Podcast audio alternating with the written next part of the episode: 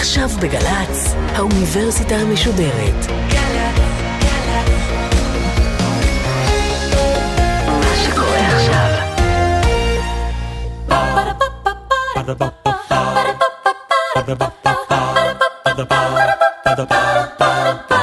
האוניברסיטה המשודרת מציגה מבוא ל עם קובי מידן והסמסטר פמיניזם עכשיו והפעם שיחה עם הדוקטור רוני הלפרן מהתוכנית ללימודי נשים ומגדר באוניברסיטת תל אביב על ייצוגים נשיים בתרבות הפופולרית עורכת ראשית מאיה גאייר שלום לכם.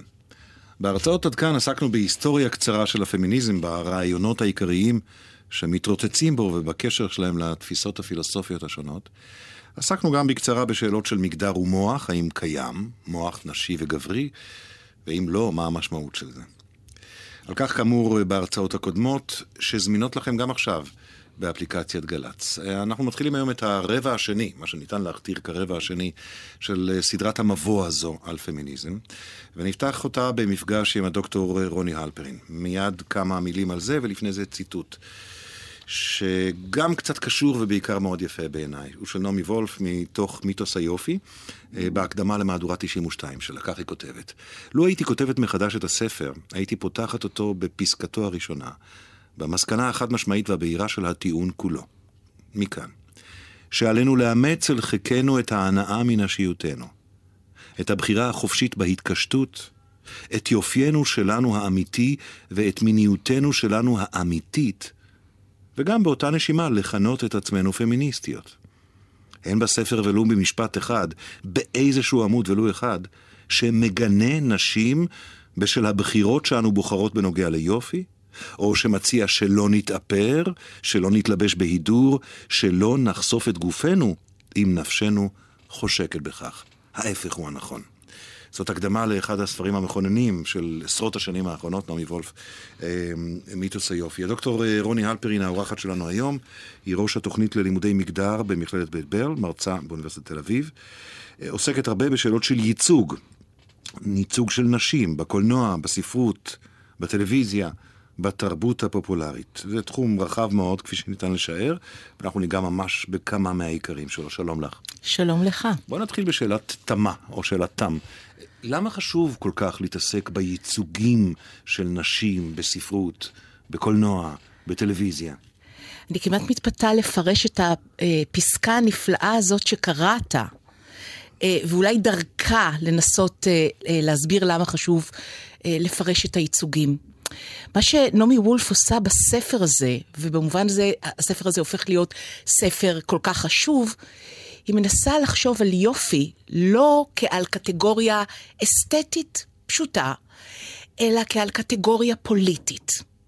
זאת אומרת, הדיון שלה הוא לא ביופי, יש לך עיניים כחולות או חומות, מה המרחק של אה, האיברים שלך אלו מאלו, מה רמת הסימטריה וכולי וכולי. לא קונסטלציה של איברים. בדיוק. הדיון שלה הוא באיזה אופן, בתוך התרבות, משתמשים ביופי, בהגדרות של היופי, מצמצמים את ההגדרות של היופי, בעצם כדי להבנות מגדר. אז אני עכשיו חוזרת לשאלה שלך.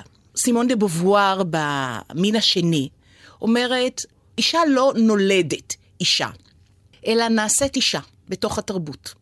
זאת אומרת, אנחנו נולדים עם אברי מין, עם כרומוזומים, עם הורמונים, אבל אף אחד מהדברים הללו, כלומר, הנתונים של הטבע, אינם משפיעים על ההגדרה התרבותית של הגוף שלנו, להלן המגדר. אז מה בתוך התרבות הוא הדבר שמכתים את הגוף בשר ודם, את הגוף הביולוגי, בהגדרות הממגדרות, אני ארצה להגיד, הממשטרות שלו, שכותבות אותו לתפקיד שלו, לתפקוד שלו בתוך התרבות, מצרות את אפשרויותיו ומנתבות אותו לאפשרויות אה, מוגדרות מאוד. ואני מדברת גם על גברים וגם על נשים, גם יחד. זה, זה, במובן הזה, פמיניזם זה קריאה למחשבה ולפעולה שמשחררת גם נשים וגם גברים מהאפשרויות שכתובות להם בתוך התרבות. כלומר, ייצוגים, כלומר, הדרך שבה אישה ו/או גבר mm-hmm. מוצגים בספרות, בתרבות, בקולנוע נכון. וכולי, היא לא רק משקפת תפיסות רווחות, אלא גם מקבעת. נכון, נכון. זאת אומרת, כאשר אני בעצם נכתבת לתוך המגדר שלי, מהרגע שבו נולדתי, והכריזו נולדה בת או נולד בן, אני בעצם, הגוף שלי מוכתם על ידי האפשרויות האלה התרבותיות. עכשיו, השאלה היא, באיזה אופן התרבות מבצעת את הפעולות שלה? כיצד היא מבצעת את פעולת ההחתמה הזאת על הגוף, את הגוף? כיצד היא כופתת אותו לתוך האפשרויות? איך היא עושה את זה? באמצעות הייצוגים. זאת אומרת, אני לומדת על האפשרויות שלי, על אפשרויות הזהות המגדריות שלי, כאשר אני רואה טלוויזיה, כאשר אני קוראה בספרים, כאשר אני הולכת לקולנוע, כאשר אני מסתכלת בשלטי החוצות, כאשר אני מתבוננת בחלונות הראווה, בכל הטקסטים של העולם שמקיף אותי ומלמדים אותי מה זה להיות אישה ואיך זה להיות גבר. מה שנעמי וולף ואחרות עושות, כאשר הן מדברות על מיתוס היופי למשל, זה להבין את מיתוס היופי כאיזה ביטוי שמסתיר או מסווה בעצם קריאה להתכונן בפרפורמנס, במופע מגדרי נשי או במופע מגדרי גברי. ולמופע המבוקש הזה, תחת הכותרת ככה נראית אישה יפה, יש הוראות מאוד מובהקות, ויש גם אה, אינטרסים או הטיות פנימיות. וזה הדבר שהיא קוראת לנו להבין. ולכן הבעיה היא לא בליפסטיק, הבעיה היא לא אפילו בעקבים, למרות שסטילטו זה לא איי איי איי לחוט השדרה. הבעיה היא מה המשמעויות שלהם פנימה והחוצה. כלומר, פנימה, מה אני מבינה מזה כשאני שמה את הליפסטיק, כאשר אני עושה דיאטה, כאשר אני עושה את כל הפרוצדורות האלה שמובילות אותי לגוף המכונה בתרבות גוף יפה, ומה העולם מבין מהם. והאופן שבו אני כותבת את הגוף שלי באמצעות הגדרות היופי, הוא השאלה ששואלת אה, אה, נעמי וולף, אבל גם חוקרות נוספות. אוקיי, אל מיתוס היופי עצמו עוד נחזור, כי הוא באמת ממלא תפקיד נורא חשוב אה, בכל הייצוגים ומופעים של הייצוגים, mm-hmm. נשיים וגבריים. Mm-hmm. אבל אה, ההגדרה המרחיבה שלך אה, מסבירה לי כמעט אה, כמובן מאליו, ובכל אופן נחליף על זה מילה, למה היה ועדיין יש הרבה התעסקות באגדות ילדים. Mm-hmm. קודם כל, זה, הרי התפיסות האלה והייצוגים האלה משתנים לאורך הדורות, mm-hmm. זה מוקדם מאוד. האגדות נכון. מקורן מוקדם, ואולי יש כאן תפיסה שיכולה ללמד אותנו דברים. דבר שני, הבן אדם, הגבר, הילד או הילדה נפגשים עם זה נורא מוקדם בחייהם. נכון. כלומר, החותם שמוטבע הוא משמעותי נכון, מאוד. נכון. זאת אומרת, אנחנו מדברים גם על ייצוגים ויזואליים, אבל גם על ייצוגים נרטיביים. וכשקוראים לילדות ולילדים אגדות מגיל צעיר, מלמדים אותם מהם מחוזות היעד של הזהות שלהם. מהו הסוף הטוב? מהו הסוף הטוב הראוי? ובכל האגדות האלה, כאשר אני קוראת את מה שדיסני מכנה סיפורי נסיכות, יש איזה ממש נחשב ז'אנר. נכון. אז אני לומדת שהדרך שלי לסוף הטוב, שהוא לעולם להתחתן עם הנסיך ולחיות באושר ואושר. זאת אומרת, לסוף הטוב בגרסה הנשית יש רק אה, צורה אחת. אז הדרך שלי לסוף הטוב זה להיות יפה ולהימצא על ידי הנסיך שיציל אותי מדמויות של נשים תוקפניות, חבלניות, אה, אה, אלימות, אימהות חורגות ומכשפות אחרות, ולהילקח על ידו מתוך חיי מצוקה אה, וחיי אפר ואפר אל חיים שהם בטוב. זאת אומרת, המסלול שלי אל האושר ואושר, שהוא לעולם ההתאחדות באהבה עם הנסיך, בעצם עובר בזה שאני אתגלה לפני הנסיך בכל יופי. הנה חזרנו ליופי. אוקיי. Okay. קודם כל זה תנאי הכרחי. זה תנאי הכרחי כבר בעולם האגדות כדי להיבחר. אבל פעולת החילוץ, פעולת ההנאה בעולם, היא בעצם נתונה בידו של הנסיך שמחלץ אותי או מושה אותי מגורלי המר. זאת אומרת, אין לי שום כוחות, או, או אני לא מכוונת לשום כוחות של פעולה ותנועה בעולם, של מסע שמגלה אפשרויות, של מאבק בכוחות איתנים, ועל ידי זה גילוי של רצונותיי, אפשרויותיי. כמו לא מעט מהדמויות הגבריות בדיוק, באגדות. בדיוק, כן. זה כל מה שהגברים עושים זה זה. הם נלחמים במפלצות, בדרקונים וכולי וכולי, ומגיעים לסוף הטוב שהוא ממלכה. ונסיכה שמגלמת את האוצר. יוצאות מכאן כמה נקודות. ראשית, שהעתיקות או האוניברסליות mm-hmm. של האגדות האלה היא קצת מחלישה את הטיעון של הסללה תרבותית, mm-hmm. נאמר. Mm-hmm. ככל שאתה מוצא את זה בתקופות יותר עתיקות, ככל שאתה מוצא את זה ביותר תרבויות, אתה mm-hmm. אומר, אולי יש כאן משהו שכבר מתחיל להתקרב לטבע האדם, ולאו דווקא לתרבות ספציפית, נקודה ראשונה. נקודה שנייה, אולי, אם, אם באמת יש אמת בדברים שאת mm-hmm, אומרת, והם mm-hmm. נשמעים מצלצלים כדברי אמת, זה צריך להיות המאבק הראשון. נכון. המאבק לגדל את הדור הבא, יותר נכון, נכון ונדמה לי שעד עכשיו הוא קצת נכשל, כי האגדות האלה, הדיסניות הזאת מנצחת נכון. את התיאוריה הפמיניסטית. נכון. אני, אני מסכימה. אני, לגבי הנקודה הראשונה, אני uh, כופרת בקונספט של האוניברסליות. אני רוצה לומר שהפטריארכיה ימיה ארוכים. אבל מה שיפה ב, ב, במעשיות... כלומר, אני רק אפרש אותך, כן. ההגמוניה הגברית כן. מתדמה לאוניברסלית, אבל בעצם היא הייתה מאז המעולם. ימי ארוכים. Oh. מה שאני מחבבת בז'אנר הספרותי של המעשיות, שבמקור זוהי ספרות שבעל פה. ומאחר שהייתה ספרות שבעל פה, אפשר היה לספר אותה בווריאציות כאלה ואחרות, ולהטעין אותה במשמעויות בנות הזמן והשעה. מה שקורה כאשר פרו או אחים גרים מעלים אותה על הכתב, הם בעצם, זה כאילו נוזל שנקרש באותו רגע. והוא נקרש על ידי תפיסה סופר דופר פטריארכלית. אה, דיסני הוא מספר נוסף, וגם הוא אה, באמת נותן וריאציה פטריארכלית מאין כמוה. אוקיי, okay. נדמה לי שאנחנו חייבים למהר, כי האגדות מרתקות ככל שאינן, לא יותירו לנו זמן לתחומים אחרים, ואולי היום לא פחות חשובים מאשר האגדות, למשל, הקולנוע. מאיפה נתחיל אה, לתקוף את הדבר הזה? אולי מדוגמה שבעינייך היא דוגמה, את יודעת, ארכיטיפית כמעט, של, של הייצוג הנשי בקולנוע. לבחירתך. תראה, אני, אני, אני אפילו לא מתחילה מדוגמה. Okay. אני אוקיי. רוצה להתחיל עם, במספרים. טוב. מתוך 100% אה, סרטים שהוליווד מפיקה, בתור יצרנית הדימויים המרכזית שלנו, רק כ-15 או 16 אחוז הם סרטים שעומדת במרכזם גיבורה אישה. אני כבר לא מדברת על זה שרק בין 5 ל-10 אחוז הם סרטים שנעשים על ידי במאיות.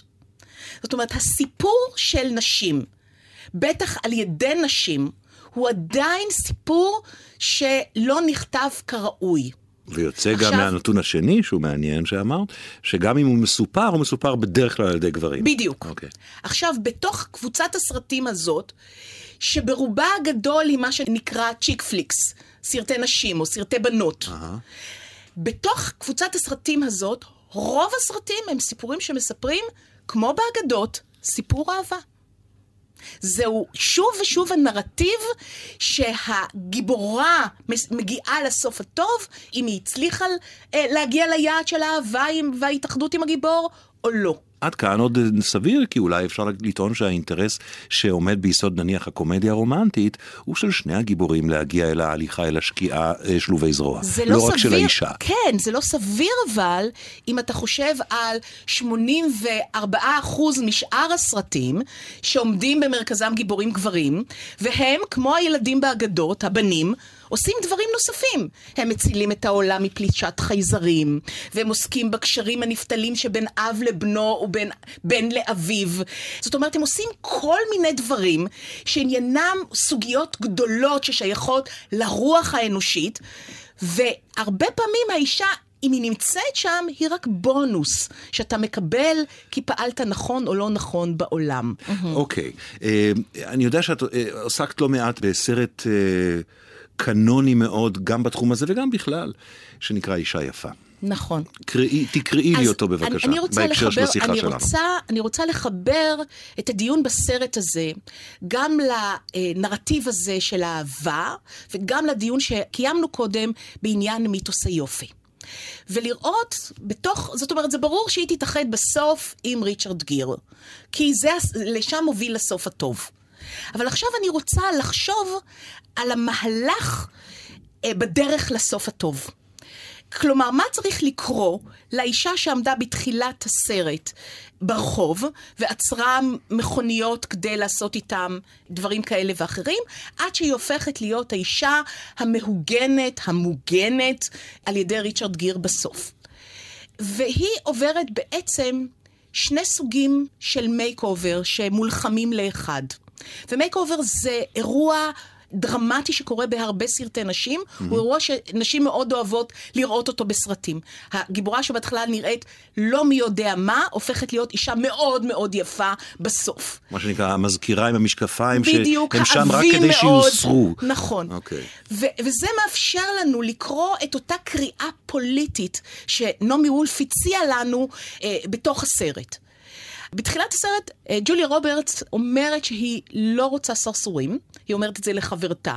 היא לא מעוניינת בסרסור, כי היא לא רוצה שיהיה מישהו שיגיד לה עם מי היא עושה, מה היא עושה וכמה היא לוקחת על הדבר הזה. זאת אומרת, ריבונות מינית מוחלטת. למרות שהיא נמצאת בעמדה שעקרונית היא מוחלשת. תרשה לי להציע שמכל הסרטים שמטפלים בזנות, זה הסרט היחידי שלא ראית בו זנות באמת. Mm-hmm. זאת אומרת, היא לא עשתה שום אה, אקט כזה או אחר עם אף גבר לפני שהיא פוגשת את ריצ'רד גיר. אוקיי, אז מה היא צריכה אוקיי? לשלם, איך היא צריכה להשתנות, אז אז- כדי לעבור מהסיטואציה הזאת שהיא עדיין אה, לימינלית, היא עדיין מחוץ לגדרי החברה, כדי להיות האישה המעוגנת הנורמטיבית. אז אני רוצה להגיד לך שהיא אפילו לא, זאת אומרת, זה אולי היא נראית בהתחלה זונה שנמצאת מחוץ לחברה. אני רוצה להגיד לך שזה, בעיניי, זה הדרך של אה, הוליווד להסתכל על נשים בשנת 91, אה, עמ- עמדת שיא בתוך הפמיניזם, שמכריזות על ריבונות מינית. בשביל הוליווד, ריבונות מינית מהסוג הזה, זה משהו שהוא גובל בזנות. ואיך מחזירים את זה הביתה? איך מכניס, מחזירים את השליטה המינית הזאת שיצאה מכל כללים של סדר לתוך הבית. ומציעים לה את המסלול הזה של הקשר עם ריצ'רד גיר. ואני מזכירה לך, הם כל הסרט מנהלים משא ומתן על לילה, על שלושה ימים, על שבוע, עד שהיא אומרת 24/7 בעצם, שזה הגרסה לנישואים. ואני אומרת שמבחינה כלכלית זו עסקה גרועה לחלוטין, אז המעבר הוא בעצם ממצב שיש לה ריבונות מינית, למצב שהיא נכנסת והופכת להיות אשת איש 24/7, עובדת במקצוע העתיק, אבל עכשיו תחת כסות מהוגנת. אז איך עושים את המעבר הזה? אחד הדרכים לעשות את זה, זה עוברים מהלבוש שמפגין או מצהיר על מופקרות מינית, והוא גם לבוש שאומר שאין לה כוח כלכלי, ובמסגרת הקשר ביניהם, אחד הצ'ופרים זה לקחת אותה לרודאו דרייב, להיכנס לחנויות המותגים הגדולות ביותר, ולעשות מסע קניות שמסביר לה מהם הפריבילגיות שכרוכות בלהיות אה, צמודה לגבר. וכשאירוע ה makeover, שבו היא מתחילה להתלבש, מתקיים לעיניו באישורו, והוא בעצם יאפשר לה להגיע להקשרים חברתיים נוספים. אלא מה? שברגע מסוים באיזה אה, אירוע של מרוץ סוסים, מגיע אליה חבר שלו, שחושד בה, והוא מבין פתאום שהיא יצאנית שעובדת לפי שעות, והוא אומר, אה, אז כשהוא יגמור איתך, אני רוצה גם כן. והיא נעלבת מאוד, כי היא עכשיו נבטה בתודעה של אישה מהוגנת, לא אישה שעושה עסקים עם המיניות שלה. והיא חוזרת אה, למלון כועסת מאוד, והיא שואלת את ריצ'רד גיר, תסביר לי למה הלבשת אותי ככה. והוא ממלמל משהו על זה שזה יפה וכולי וכולי, ואז היא אומרת לו את המשפט החשוב, בבגדים הקודמים שלבשתי, להלן בגדי היצאנית, כשגבר כמו סטאקי היה מטריד אותי, הייתי יודעת איך להתגונן ואיך להתמודד. אבל בבגדים האלה, כלומר בבגדי האישה המהוגנת, אין לי מושג מה לעשות. זאת אומרת, מה שהמייק אובר עשה, אולי עשה אותה אישה יפה, אבל הוא תלש, הוא ניקש מתוך הזהות שלה, לא רק סממנים של בגדים כאלה או אחרים, אלא אפשרויות של פעולה והתנהגות. טוב, אנחנו מש- משתמשים בסרט הזה באמת כנקודת מוקד מבריקה של ההתבודדות על, ה, על הייצוגים הגבריים, נשיים וכולי, ועל התודעות הגבריות נשיות. אני רוצה קצת ב- ב- בעזרתך, אה, דוקטור רוני אלפרין, להרחיב את המבט על, אני יודע שיש דיבור על כמה אופציות שעומדות בפני שחקניות קולנוע, והן במובן הזה הסוכנות שלנו של דמויות הנשים. נכון. גם לאורך מחזור החיים שלהן, אבל גם בכלל מול הוליווד. נכון. דברי איתי על האופציות שעומדות שם. תראה, יושבת אה, גולדי הון על הבר בסרט מועדון האקסיות ומדברת עם הברמן, והיא אומרת, קיימים בעצם שלושה מצבי צבירה בהוליווד. אה, ה babe, התובעת המחוזית, אוקיי. and driving Miss Daisy, כלומר האישה הזקנה. זאת שצריך ממש להסיע אותה. עכשיו, הרוב המוחלט ב chick flicks שעליו דיברתי הוא דמות ה babe.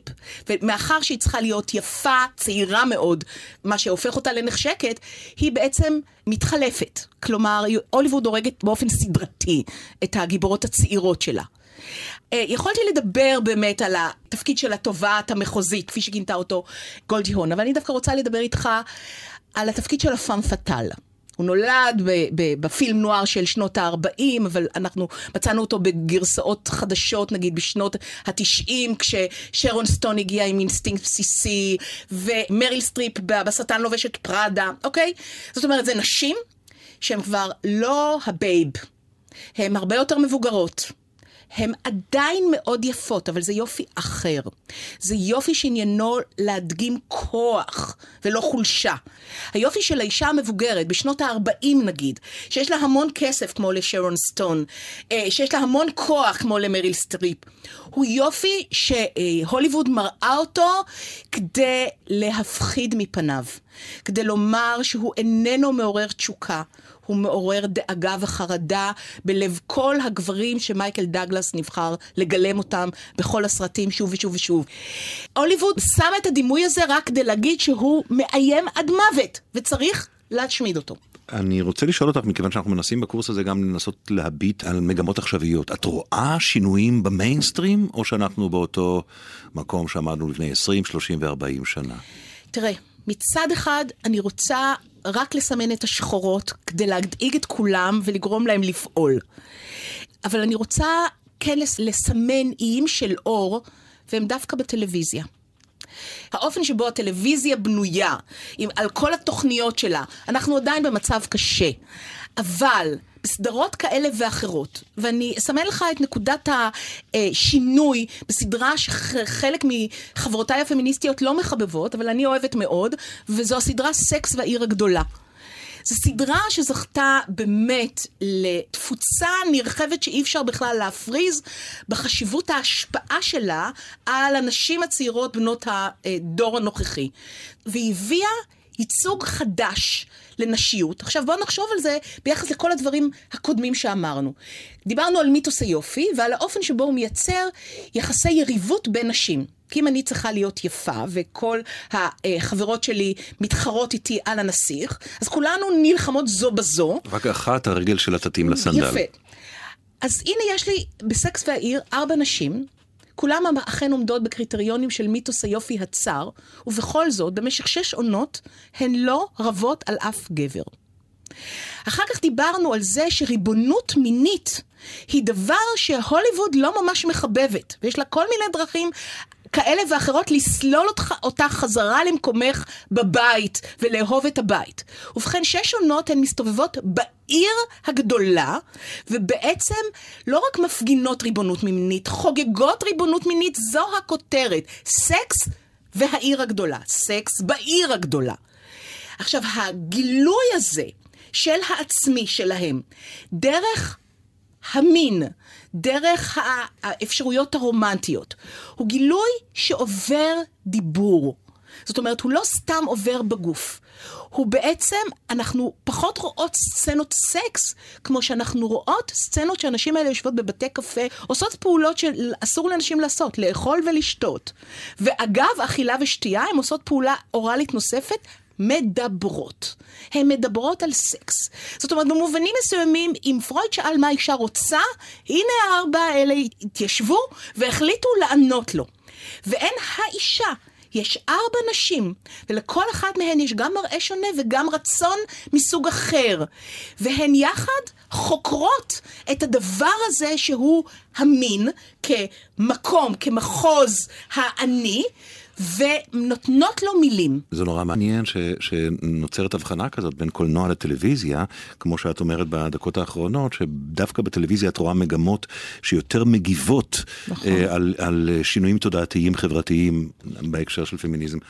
לגבי הסיבה לזה, נשאיר את זה להזדמנות אחרת, כי אנחנו באמת רק מנסים למפות כאן דברים כלליים. אני רוצה מילה אחת לסיום, הדוקטור רוני הלפרין, דווקא על תחום שהוא קצת שונה, גם תחום ויזואלי, גם תחום שיש בו ייצוגים נשיים, אבל לא בדרך של fiction, לא בדרך של בידיון, אלא בתחום, נאמר, ההופעה הנשית בטלוויזיה. מגישות חדשות, כתבות, מנחות, אה, קומיקאיות וכולי וכולי, ונדמה לי שגם כאן קורים דברים קצת יותר מהר מאשר בתחום האיטי של הקולנוע. תראה, בדוח שהגישה פרופסור ענת פרסט מטעם הרשות השנייה על ייצוגים של אה, נשים ועוד בטלוויזיה, בפריים טיים, 70% הם גברים ו-30% הם נשים. השאלה היא אבל היא לא רק כמותית, אלא היא גם איכותית. זאת אומרת, מה טיב ההופעה של המופיעים על המסך? באיזה תפקידים מופיעים, עכשיו אני אגיד, לובשי החליפות? אלה שהם בדרך כלל סמכותיים, הם בעיקר יודעים, הם מייצגים אזורי ידע, נתחי ידע. אני לא בטוח, אני לא בטוח שהדיכוטומיה הזאת עדיין עובדת. אני חושב שהיא הייתה נכונה לגבי לפני 20 ו-30 שנה. אה, נדמה לי שהיום...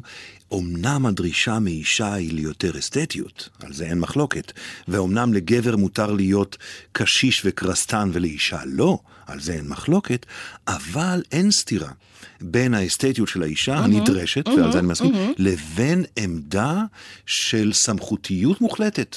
אין סתירה. לא, אני מדבר מבחינת החוקים הטלוויזיוניים, לא מבחינת התפיסה שלי. לא, החוקים הטלוויזיוניים אומרים שאת חייבת להיות מבריקה. אבל זה לא מספיק. נכון. את חייבת גם להיות יפה. זאת אומרת, מבריקה זה תנאי הכרחי אך בלתי מספק בעליל.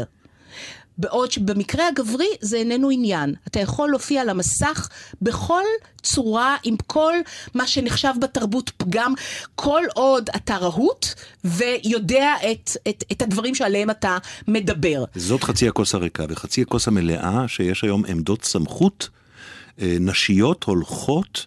אה, ומתרבות בטלוויזיה בתחומים שנחשבו תחומים גבריים, או שאני טועה.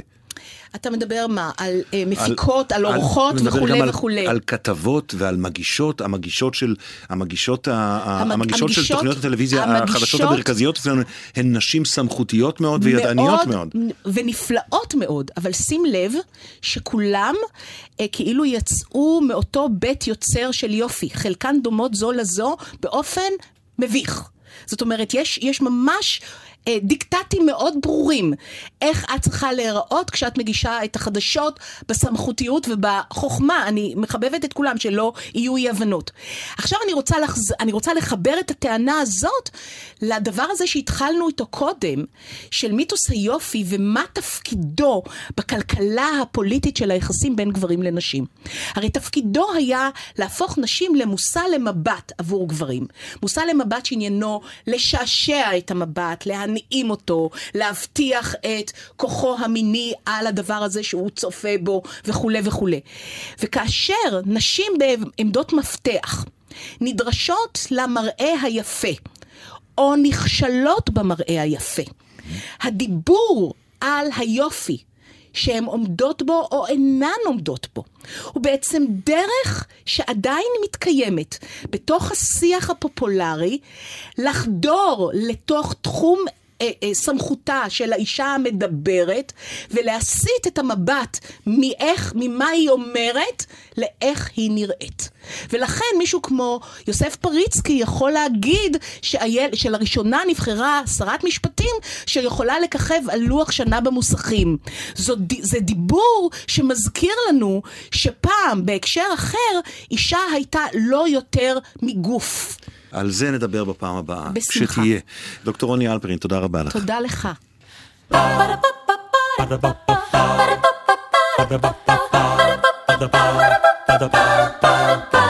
האוניברסיטה המשודרת מציגה מבוא ל...